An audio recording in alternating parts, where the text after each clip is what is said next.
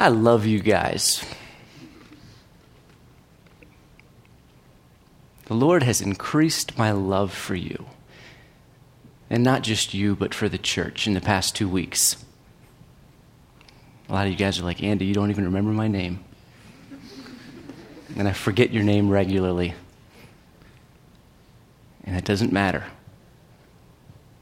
I was a young man I knew, and I did not know his name. And the very instant I saw him, I loved him with my whole heart. Was my son when he was born. I'd never met him.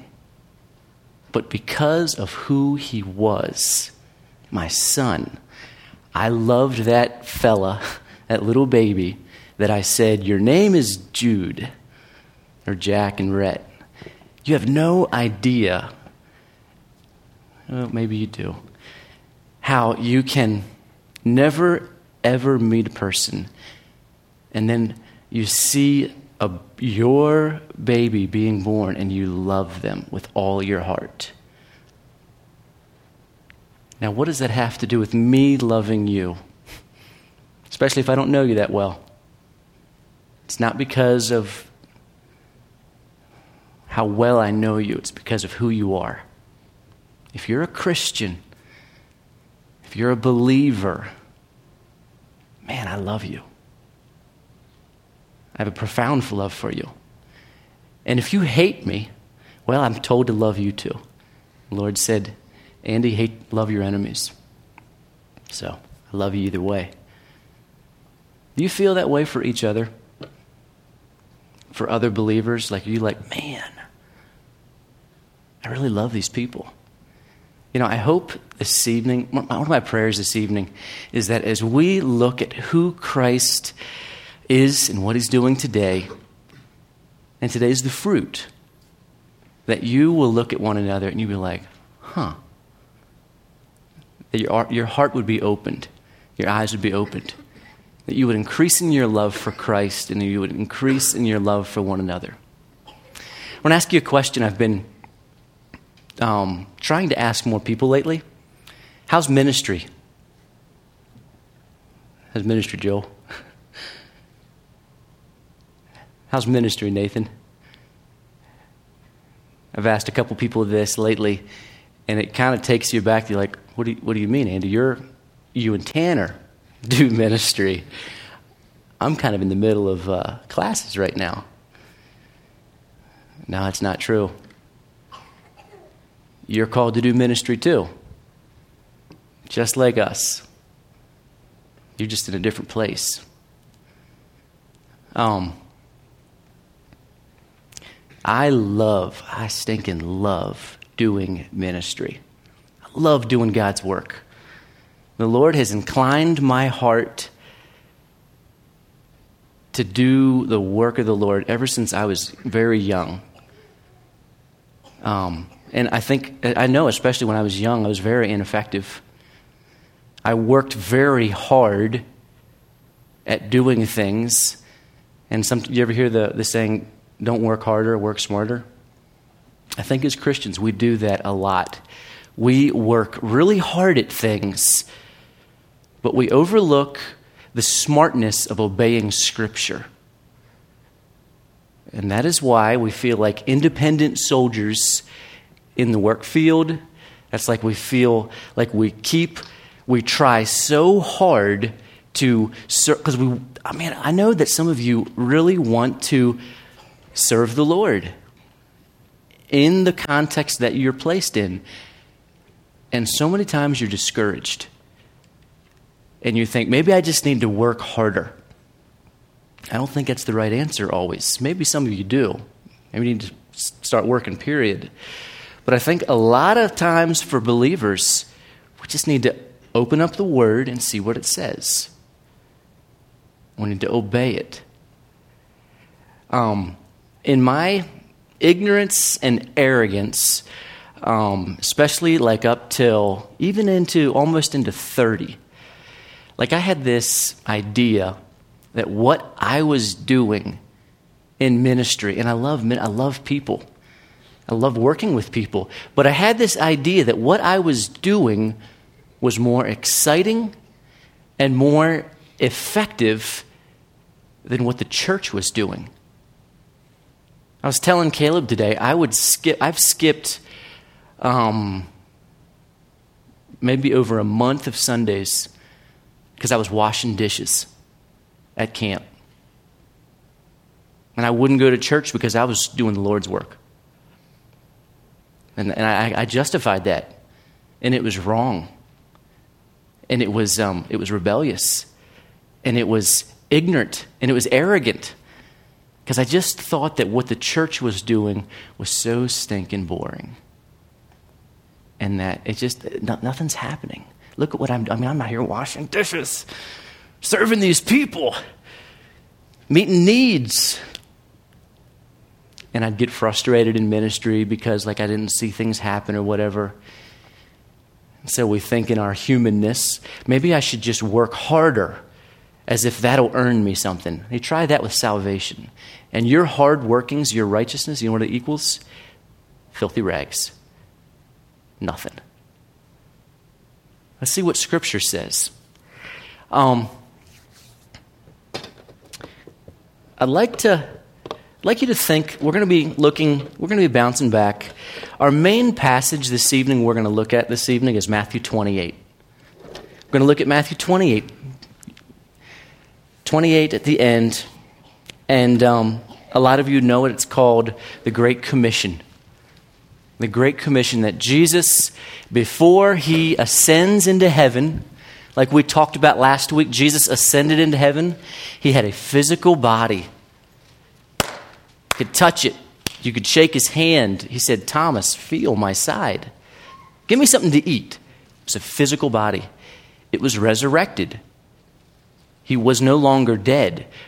God, through the Spirit, raised him from the dead. And we looked at the importance of that because that's what will happen to the believer. He will have a resurrected, and then he had a glorified body. Where is Christ now? You see, if God has a resurrected, physical, glorified body, He is someplace right now. He's not just an idea that we all hold endearment, like a good story. Where is He? He's in heaven at the right hand of the Father. That's where He is. That's what we looked at last week. This week we're going to look at what's the fruit of that? Like, how, how does that impact you? And right before he left and he ascended into heaven, he called his 11 disciples together and he said to them, Go into all the world. No, let's read it together. Matthew 28. Matthew 28, 18. And Jesus came and spoke to them, saying, All authority has been given to me in heaven and on earth. Go therefore and make disciples of all nations, baptizing them in the name of the Father and the Son and the Holy Spirit, teaching them to observe all things that I have commanded you. And lo, I am with you always, even to the end of the age. I am so excited about teaching you this passage. Like you have no idea.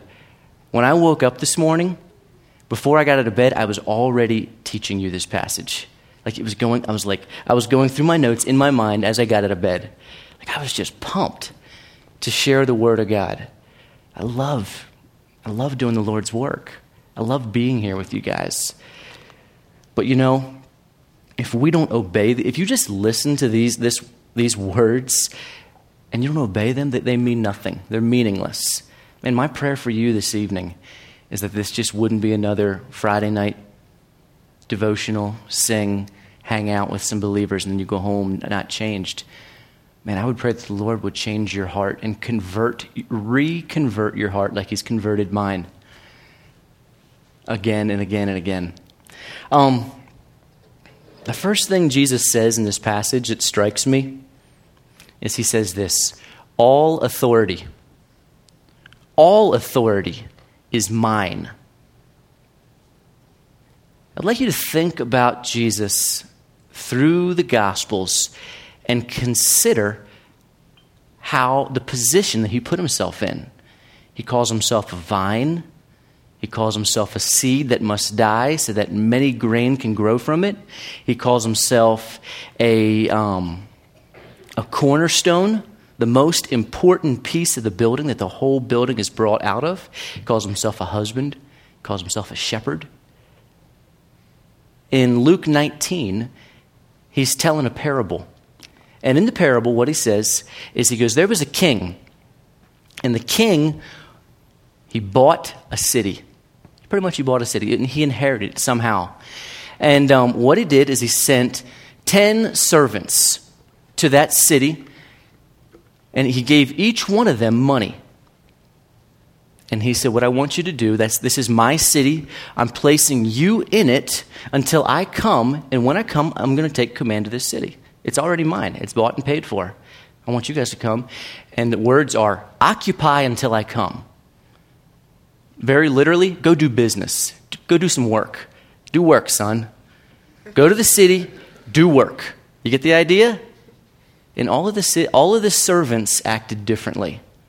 Now, the city that they went to, the people of that city said, We will not have this king over us. And they sent word back to the king and they said, We're not going to have you over us. But, G- but I just gave it away. The king, he had still, he still owns the city. And he still sent his servants in to do business. But they wrestled with fear. One, and it doesn't say this in the passage, but I'll bet you they wrestled in fear because they, there's only 10 of them, and this is in Luke 19, if you want to read it, 1913. They wrestled in fear because the people they lived amongst, they hated them.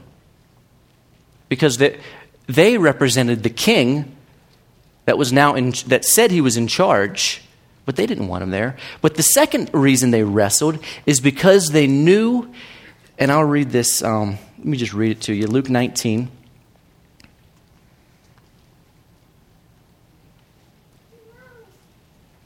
And he said to them um, in verse 15, And it was so that when he returned, having received the kingdom, he then commanded his servants to whom he had given money to be called to him, that he might know how much every man had gained. You need to give an account. I gave you money, I gave you something. You need to give an account of what I've given you um, came to the first, saying, Master, your money, your mina, has earned ten. he said to him, Well done, good servant, because you were faithful in very little, I've given you authority over ten of the cities in this kingdom. And he goes on, and there's some who give less, and there's some who give less, and there's one that gives one. he doesn't give one, he returns it back to the Lord. Master, here is your one mina, which I have kept and put away in a handkerchief I've hidden, for I feared you. Because you are in, my version says austere. What do your versions say? Does anybody have a different version they could read? You're a hard man. And I feared you. You collect what you did not deposit and reap what you did not sow. And he said to him, Out of your own mouth I will judge you, you wicked servant. And then at the end, he judges all of his own servants. And then at the end, he says to them, Now bring forth those who did not want me to be their king and slay them before me. Sheesh. The servants? No. He judges the servants according to what they did. But the, the wicked ones who said, I will not obey you, I do not want you as my king, Jesus says, Bring them before me. You see, Jesus is that king. The servants are his followers. The money is what he has given his servants to do. And Jesus says, I'm going to give you things. I want to see you make a return on what I'm giving you. The wicked ones are the ones who says, I do not want Jesus over me. And in Matthew 28, the king makes the command. Who is the king? The king is Jesus. And he says to his disciples, I have all authority. All authority is mine in heaven and on earth. What does it mean to have all authority? I'll give you an illustration. Joseph in Genesis, you remember him? He is, um, okay, He grows up in a home. His brothers hate him. He gets thrown into a, he gets thrown into a pit. His brothers sell him to traders. The traders sell him to Potiphar. Potiphar's wife lies. He ends up in prison falsely, and here we are with Joseph. He's in prison at a very low point in life, and two men come to him and they say, I had a dream. And um, one of them said, uh, I don't remember the dreams right now, it's not important. Joseph, God gives Joseph the, the interpretation to the dream and they come true. To one man's benefit, to the other man's death. To the one man's benefit, he goes to Pharaoh at that time in Egypt. And he's serving Pharaoh. And lo and behold, Pharaoh has a dream. And he is very troubled by this dream. And his servant, who was in prison with Joseph, says, I know a man who God gives the interpretations to dreams. And Pharaoh says, Go get him. So they go the whole way back to this dungeon. And they clean Joseph up, I imagine. They put new clothes on him and they scrub him and they, they make him smell as you smell really good tonight. I was sitting beside you and I was like, whoa, I never smell like this. They make him smell like Tom. Don't he smell good, Taylor? Oh, I know. I'm going to teach you over here. So he cleans him up. He sends him to Potiphar. Potiphar. He sends him to Pharaoh. Pharaoh tells him, Here's my dream. Joseph says, I don't tell dreams, but my God does. God gives him the interpretation to the dream. He says, There's going to be a famine in the land. You need to prepare. You got seven years of good. You're having seven years of bad coming soon. Prepare. And Pharaoh believes Joseph. He believes God and he says, Wow, thank you, Joseph. I'm going to let you out of prison. Nope. He says, Thank you, Joseph. I'm going to make you very wealthy. Nope. Thank you, Joseph, for interpreting my dream. I'm going to give you a beautiful wife. Nope. This is what he says. Because of what Joseph has said, we're going to go with his plan. In fact, I'm going to take my ring, which stands for my power, off of my finger, and I'm going to put it on Joseph's finger, and Joseph is going to sit at my right hand. And CNN shows up. And NBC shows up and they go to Pharaoh and they go, Okay, we hear you have a great plan. What is it? And Pharaoh says, Talk to Joseph. Yeah, but we're going to have a fair, we're going to have this famine in the land we hear. What's your plan? He says, My plan is to talk to Joseph. What he says goes.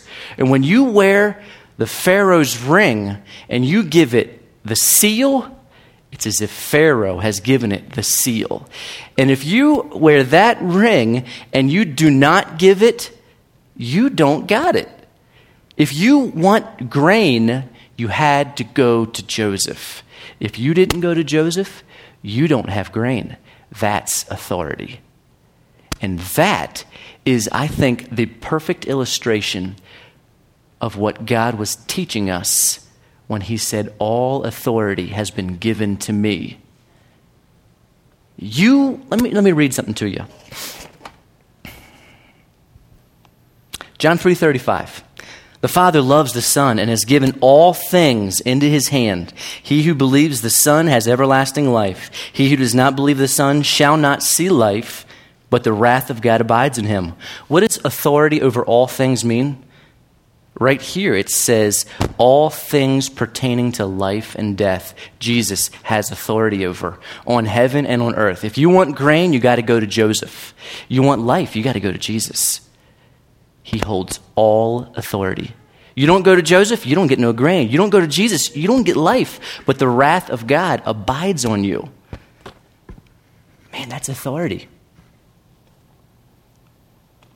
What else does it mean? He is the uh, Colossians 1:15 says, "He is the image of the invisible God, the firstborn over all creation. The right of the firstborn is like the right hand position. If you're the firstborn son, you get the name of the Father, you get his inheritance, you get all his things, and you get to pass them out. And Jesus says, I am the firstborn. I have that authority. Colossians 1:16 and notice it's over all creation, not just people, but every created thing. Jesus is firstborn over. Colossians 1:16 says for by him all things were created that are in heaven, that are on earth, that are visible, that are invisible. We're going to cover it all here, whether thrones or dominions or principalities or powers. All things were created through him and for him. You see, not only does God give him the power and the authority because he has his word, but as we read here in um, Colossians, how did God create the, the worlds in Genesis?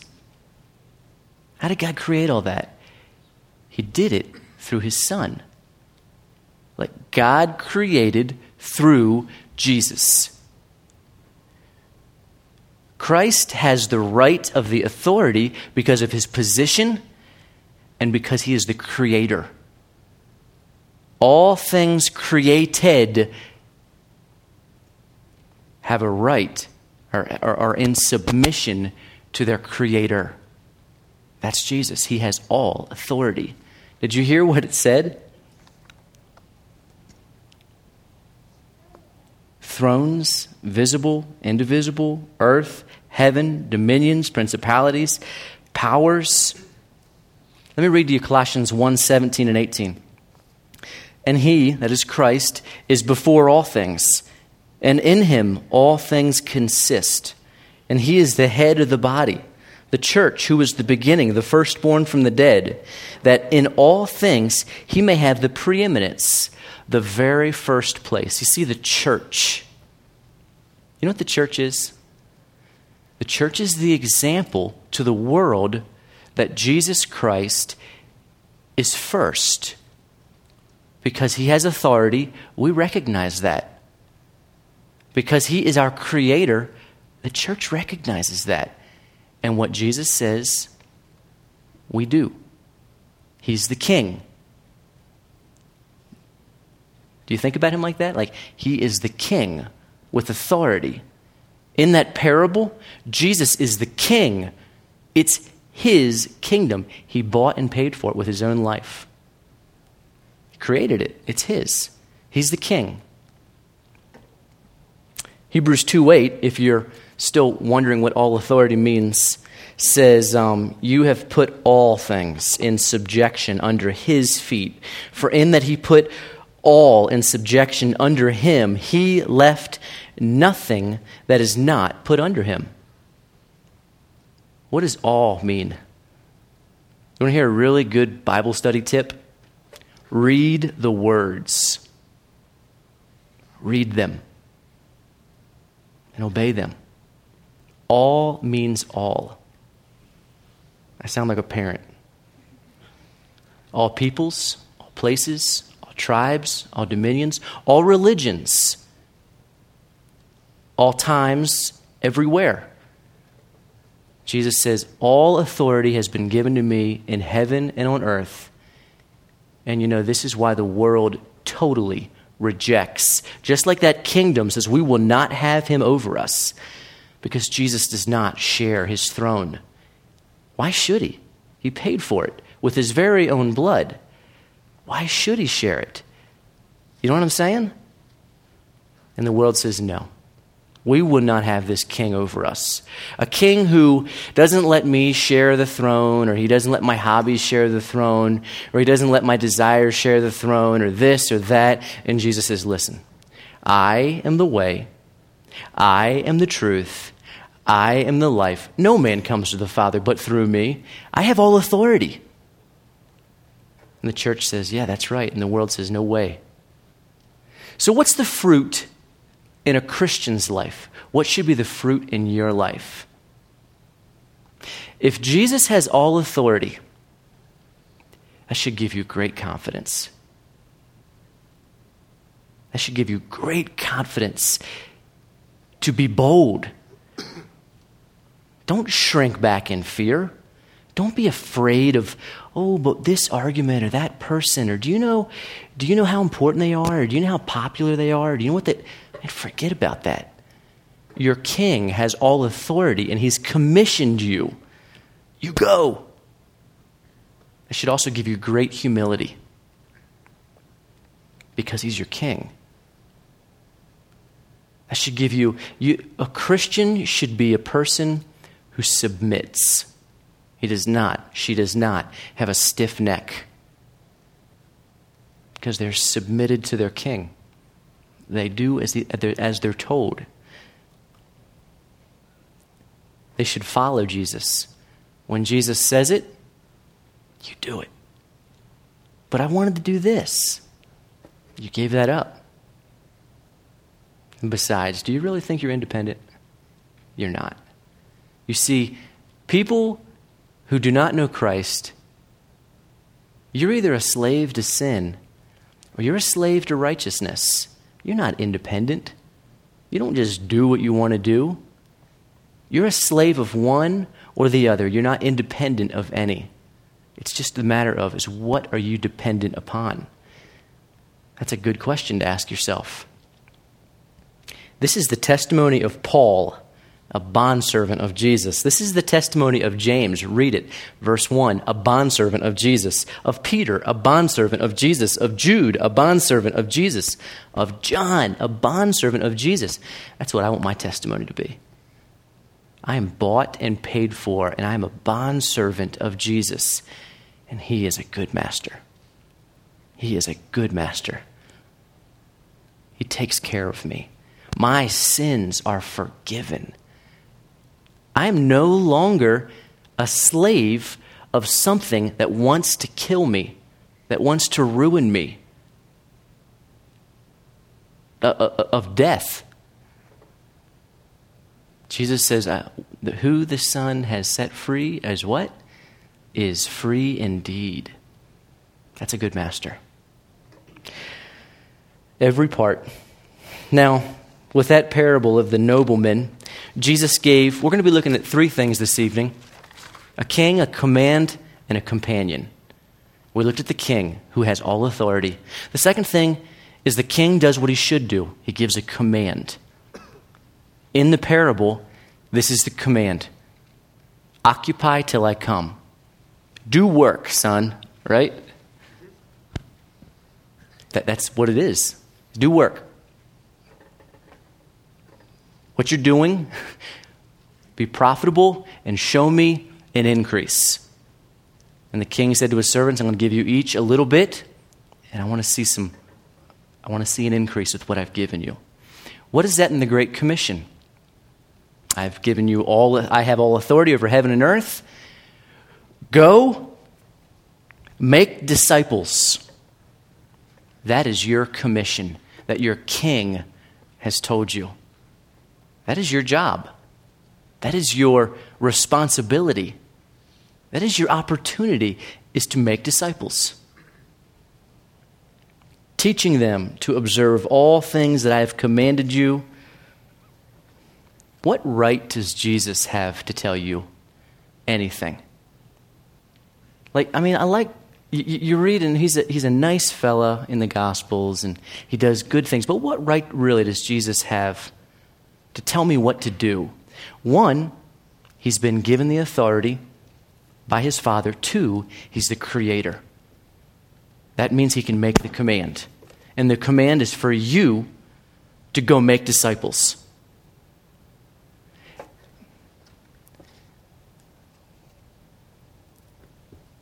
How are you doing with that?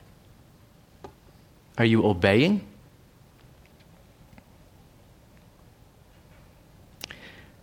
First Corinthians 4 7.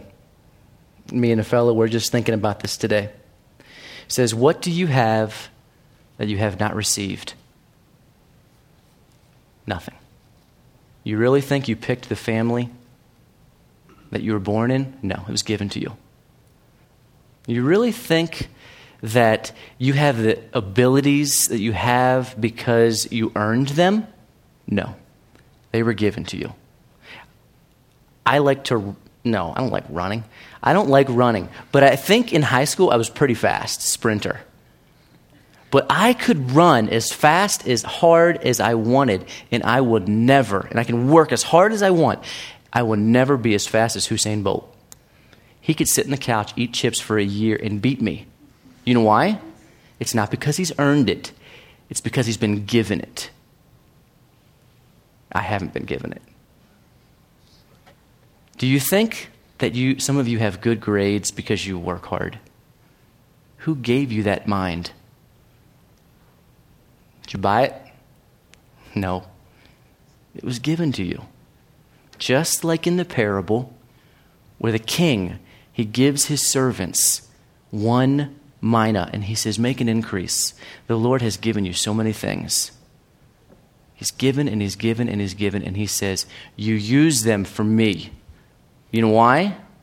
My country, my things. You're my servants, and I love you. And I've given you these wonderful things, and they're not for you. You may enjoy them, but you bring me glory through them. So here's my question for you What has the Lord given you? What's He given you? Think about the things that you enjoy. Think about the places that you are. What do you have that you haven't been given? Nothing. I want to look at two things here that Jesus is currently doing. And I am, I am biding my time and I am excited about where we're going with tonight. So I'm being patient with my notes. First, uh, John 14, 2 says this In my Father's house are many mansions. If it were not so, I would have told you. I go to prepare a place for you. And if I go and prepare a place for you, I will come again and receive you to myself, that where I am, there you may be also. What is Jesus doing right now? Jesus is, I don't even, I'm not even sure what this means, but he's preparing a place for us. Somehow in heaven, there's work to be done that Jesus is doing. Do you know what that means? What's the fruit in your life? You should be waiting patiently. Waiting patiently and expectantly for his return when he finishes whatever that is. When I, when I say this, what I'm about to tell you, I'm going to I, am a little bit um, hesitant because at one time I thought this was a really good thing, and now I'm like, that's kind of stupid. Um, me and Jen lived on a farm, and I would go and I'd sit in a hill, and I would look up and I would say, and I would, this is how, all by myself, and I, I would think, how cool would it be if Jesus returned and I was sitting here like a, like a little boy waiting for his dad to return to the lane, and I'm like, and I would wait for Jesus. I would just sit there and I'm like, here Andy is, waiting for his Lord. And that's when I realized today, really, that I'm that one servant. I'm that one servant that Jesus said, What have you done, Andy? I was just sitting here waiting for you, Lord. Andy, you're sitting on your hands. I told you to do work, son and you're just sitting here waiting for me. What are you talking about? How many of you are doing that, not on a hill, but you're just doing your thing? Man, you're excited about the Lord's return, but you're doing your thing. Jesus says, you, are That's a wicked thing that you're doing. You're my servant, and that's wicked. Because I expected, I'm the king who gave the command, and you're just sitting here. Yes, you're to work patiently. You're to wait patiently, but you should be working. You should be occupying. What is Jesus doing? He said to the disciples in um, uh, Matthew 16, 18, I will build my church. You know what you should be doing? You pick up a hammer. You get to work. Join in the work. Love the work of Jesus. He's building his church and you're waiting, don't you just get so annoyed with the guy that you're working and he is sitting? And you're like, you're all sweating and working and hammering. He's just doing his own thing. Man, that's how so many Christians, There are those who are pulling their load and they are engaged in the work of Jesus. And they're concerned about, I don't know, what are you concerned about? That's what they're concerned about. Just they're not, they're, not, they're not working. And they're like that one servant that Jesus gave things and they have nothing to show for it, nothing that matters. Um, so, what should you do? Occupy. Luke 19:13 says, "Occupy." What does that look like? Should you go to seminary? Maybe you should take a whole new course and just go to seminary. Maybe you should, but probably not. Maybe you should um, pack up your bags this Christmas, drop out of school, and go to Uganda. Just become missionaries. Maybe you should. Probably not. Here's my question for you Where's the Lord put you? You see, that command, go, literally means as you go. What'd you do today, Nathan? Homework. As you go. Maybe you should be around some more people. Scott Taylor, what'd you do today? Don't tell me homework. Yeah, you were in class. As you go. What'd you do today, John? As you go. Emily. What'd you do today? As you go, Jesus says. You see, that command means this what you're doing, as you go, it's, a, it's, and it's an imperative, it's a command, but as you go to life, and where does it end? It's as you go to you're done, till you're dead, till it's over. Go make disciples. Where's the Lord put you? Sarah, she had a crazy day, 36 patients. As you go, Sarah, you've been given a command. You don't have to go to Uganda. Maybe you, maybe you should. But the question is, is where are you? And are you being obedient where you are? You would be so surprised if you are faithful in the little things of today, how the Lord will totally guide your life. You have nothing to worry about. Don't worry about graduating. Lord will lead you. Just be faithful today. As you go, what should we do? Make disciples. Does that mean hang out here at Cross Life? No, it doesn't. This is fellowship. Fellowship is important, very important. But making disciples, Jesus didn't mean, John, I want you to hang out with Andrew. Peter, I want you to hang out with Bartholomew. And I want you guys to get together and I want you to drink coffee, memorize scripture. It's not what he meant. He meant, I want you guys to go tell other people who don't know about me and teach them to obey and observe all things I've commanded you. As you go, are you being obedient to what you're commissioned to do? And I'm so excited to get into this last portion here. Matthew 28. Let's just, let's just rehash for fun. The scripture is like, it's like an old friend. All authority. What? Yeah, the king has given a command and he has all authority. Where? Over heaven and on earth. So, what's the king do? He gives you a command. What's the command?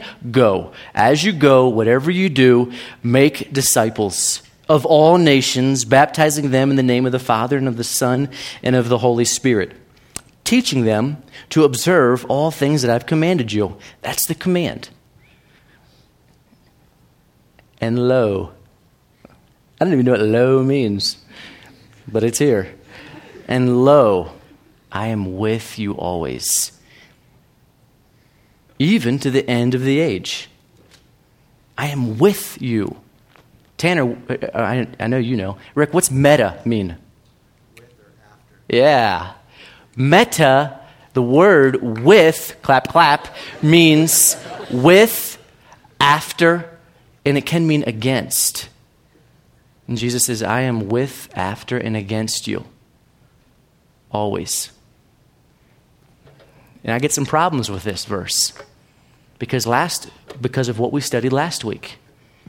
We have a contradiction because Jesus is a physical person who has a glorified, resurrected body. Where is he at? He's at the right hand of the Father. And he just said, I am with you always. How is that possible? Do you see Jesus right now? Is he sitting in a room? See, this is the things that we tell each other. Oh, Jesus will be with you. We say these things, and they've become cliche. And I'm hoping we can give it some meaning here because he did not tell any lies. He did not contradict himself. It's just that sometimes we say things so many times we don't get it anymore. Jesus, God, has always been present with his people. Think of the whole of Scripture, and we'll start with Adam. God walked with Adam. Remember that? Who's next? Abraham. You look at 12, 14. God comes, and the word comes to Abraham, and he says, Go, get out of this country. And he spoke to Abraham. Then you got Moses. How did God dwell with Moses? Well, he spoke to him with the burning bush. You have the pillar of cloud by day and the column of fire by night, and God is with his people. And then you have the tabernacle, and you have the Holy of Holies. And God's present is, presence is with his people. Unlike all of the other nations, God is with his people. Then you have the prophets, and God speaks through his prophets, and he's with his people. And then you have uh, John 1.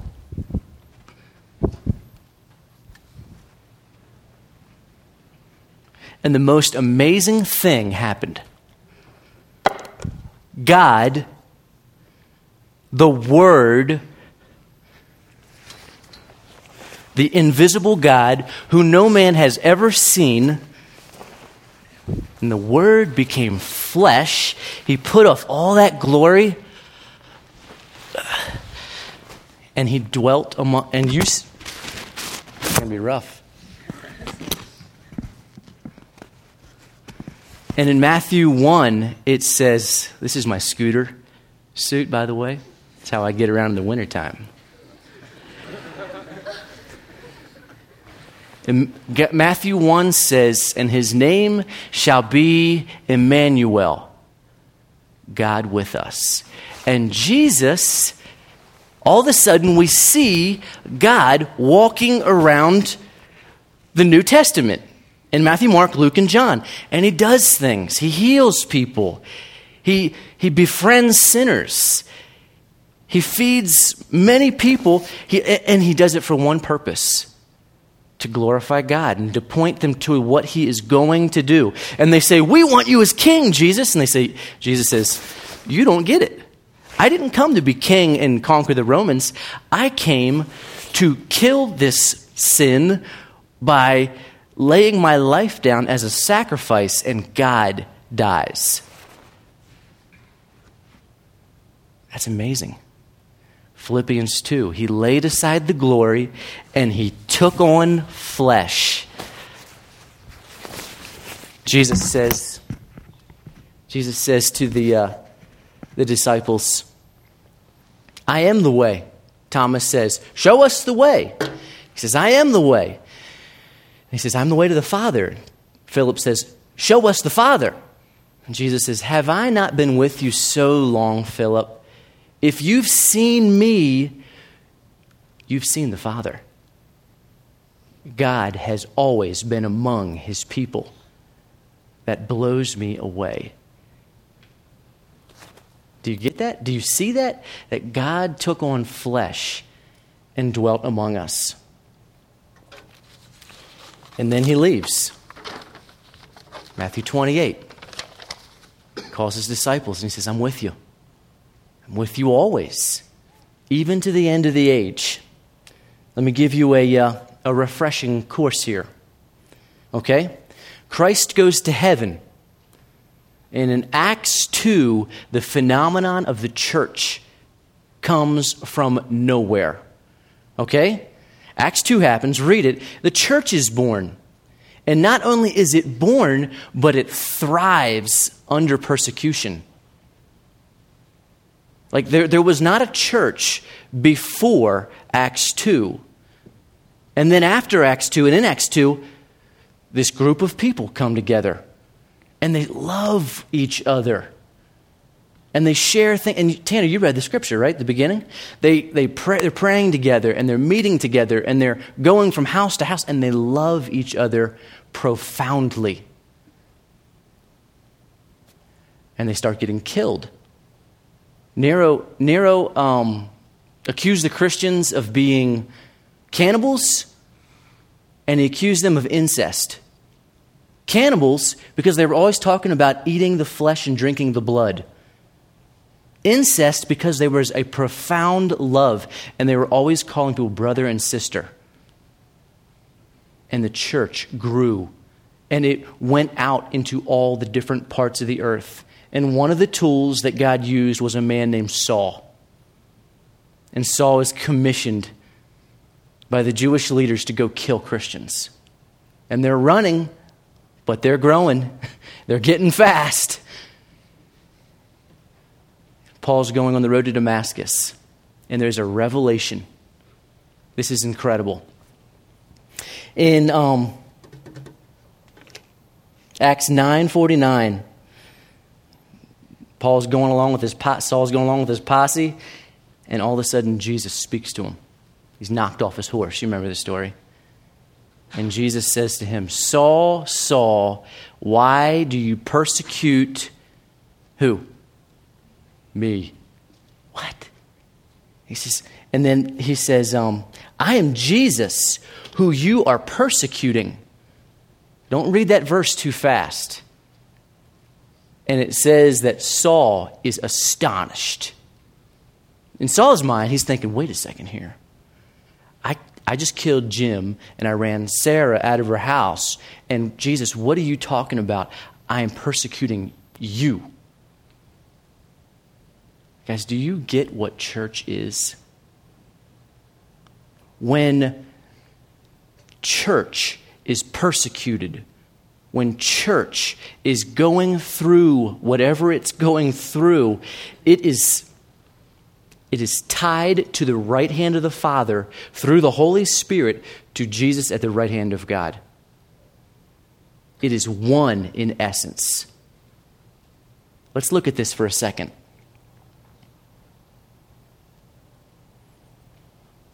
Luke, Dr. Luke, wrote two books.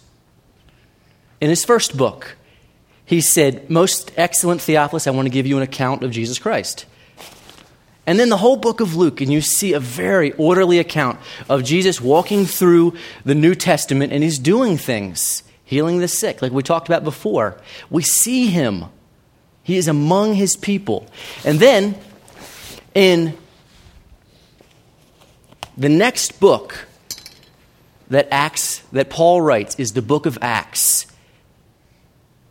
And Jesus takes on a new body. It's not like that one. It's a whole new body. Remember, he can do that. Remember Morphe? Remember that two weeks ago? Changed form. He can do whatever he wants to do. He's at the right hand of the Father, physical, glorified, resurrected through the Spirit. He takes on a new body. And Acts says, you see Acts 2, and the body starts walking around. And you know what it does? It does the exact same things that Jesus did in Matthew, Mark, Luke, and John. Goes out among the people, shares the gospel, loves people. You read the gospels, that's what the church, and you see Jesus walking around. Guys, that's what we should be doing. We are his, get this, we're his body. That's not an illustration, that's reality. You see, church is, get this out of your mind, church is not a building. Okay? Church is not a group of people like the Boy Scouts. Okay? We, yes, we are a group of people, but we're not just a group of people. Church is a body.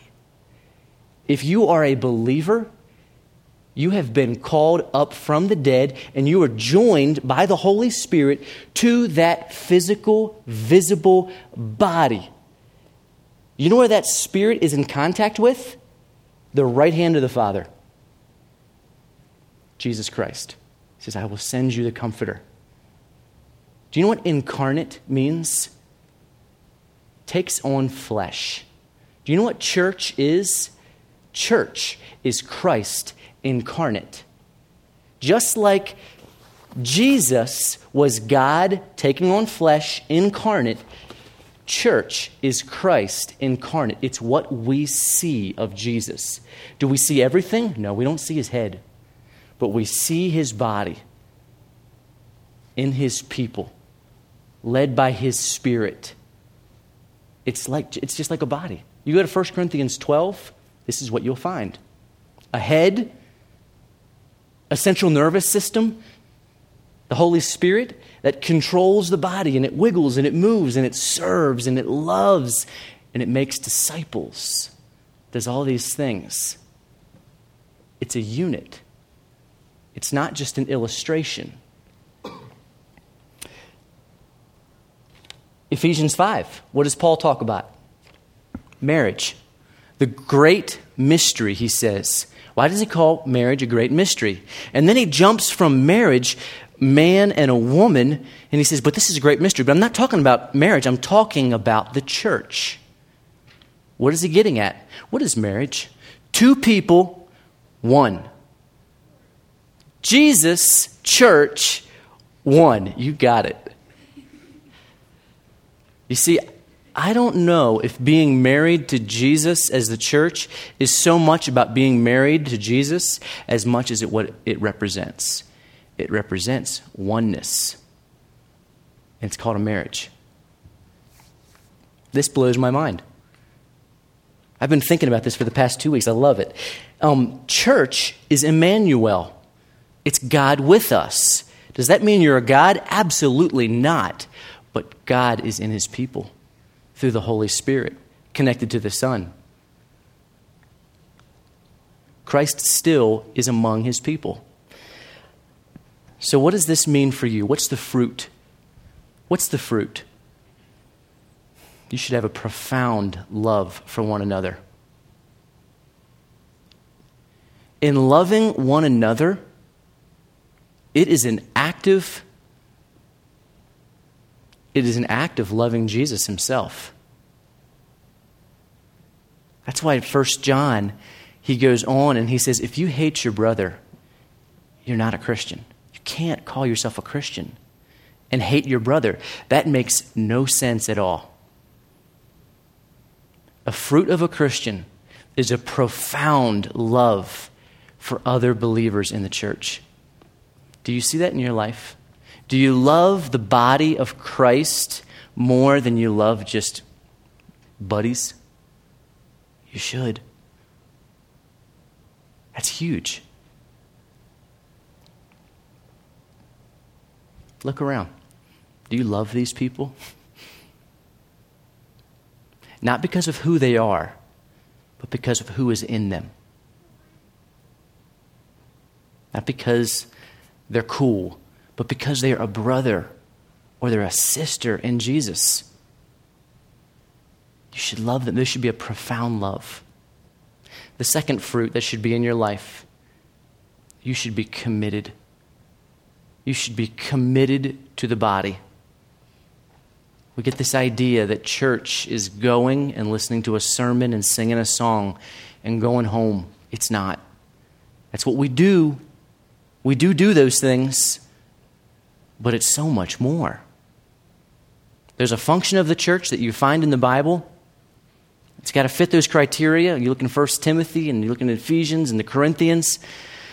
But church is being committed to the body and loving the body and serving the body and submitting to the body, which is led by the Spirit and His Word, which is connected to the right hand of the Father, who has all authority over you.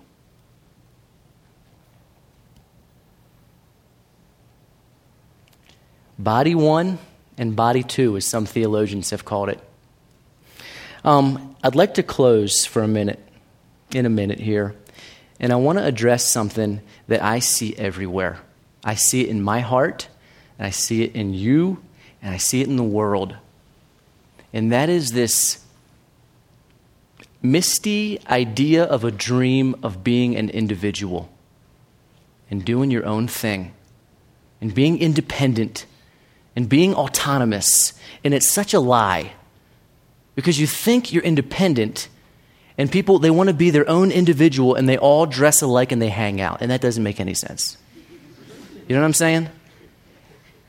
See independence is a mirage. There's nobody independent. I'd like to replace that word with independent with what it really is. It's rebellious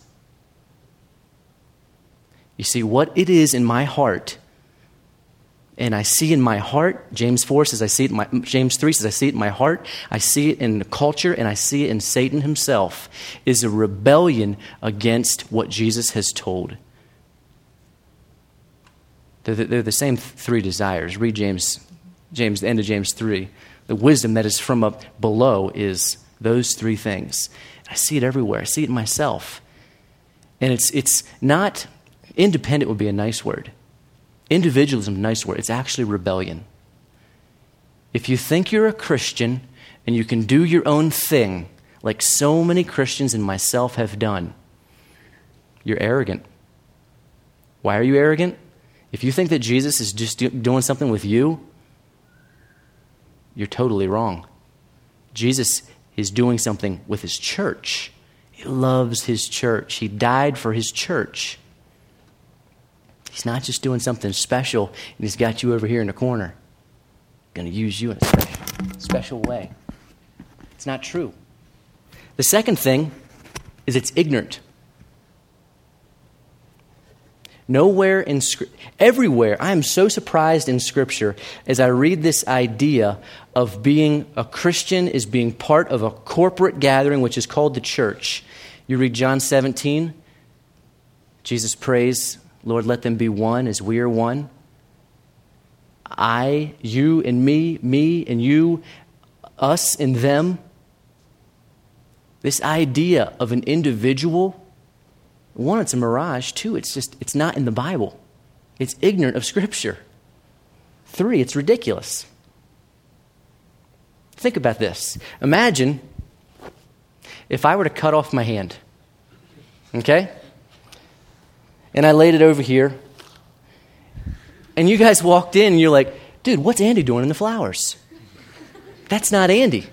That's my hand. If, would you go up to Andy and invite him out for dinner? No. You see, that, but that's what we think, is that we can, we have gifts, by, we have gifts that the Lord has given us, and we can just kind of do our own thing. Do you know what happens to a coal when you take it away from the, the flame, goes out very fast. That's what we do. We think that we can just kind of do our own thing, and then we wonder, why in the world am I so discouraged? Why in the world do I want to be in ministry? I want to do the Lord's work, and nothing's happening. Why do I keep wrestling in sin? It's because you're over there you need to be committed to the body of Christ.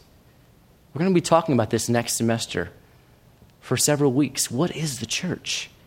Guys, are you committed or do you just attend? It's a huge difference. A good friend of mine who's an atheist said this to me at McDonald's one morning. He said, Andy, he's like 80.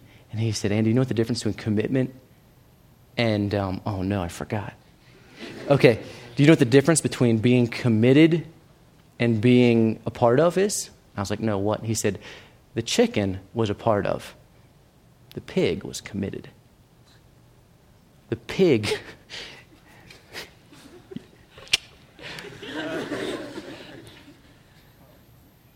I just felt like I just totally let the air out of the balloon right there.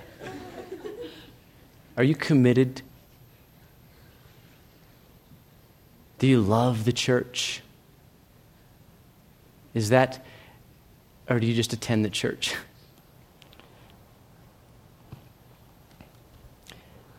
Oh, man. You know, if you guys want to continue talking about this afterwards, last two weeks, this is about all I've been thinking about. We're going to talk about the church again next week. But I'd ask you to reflect this evening as you go home. What are your desires? Do you love what Christ loves? He loves his church. How much? He died for his church.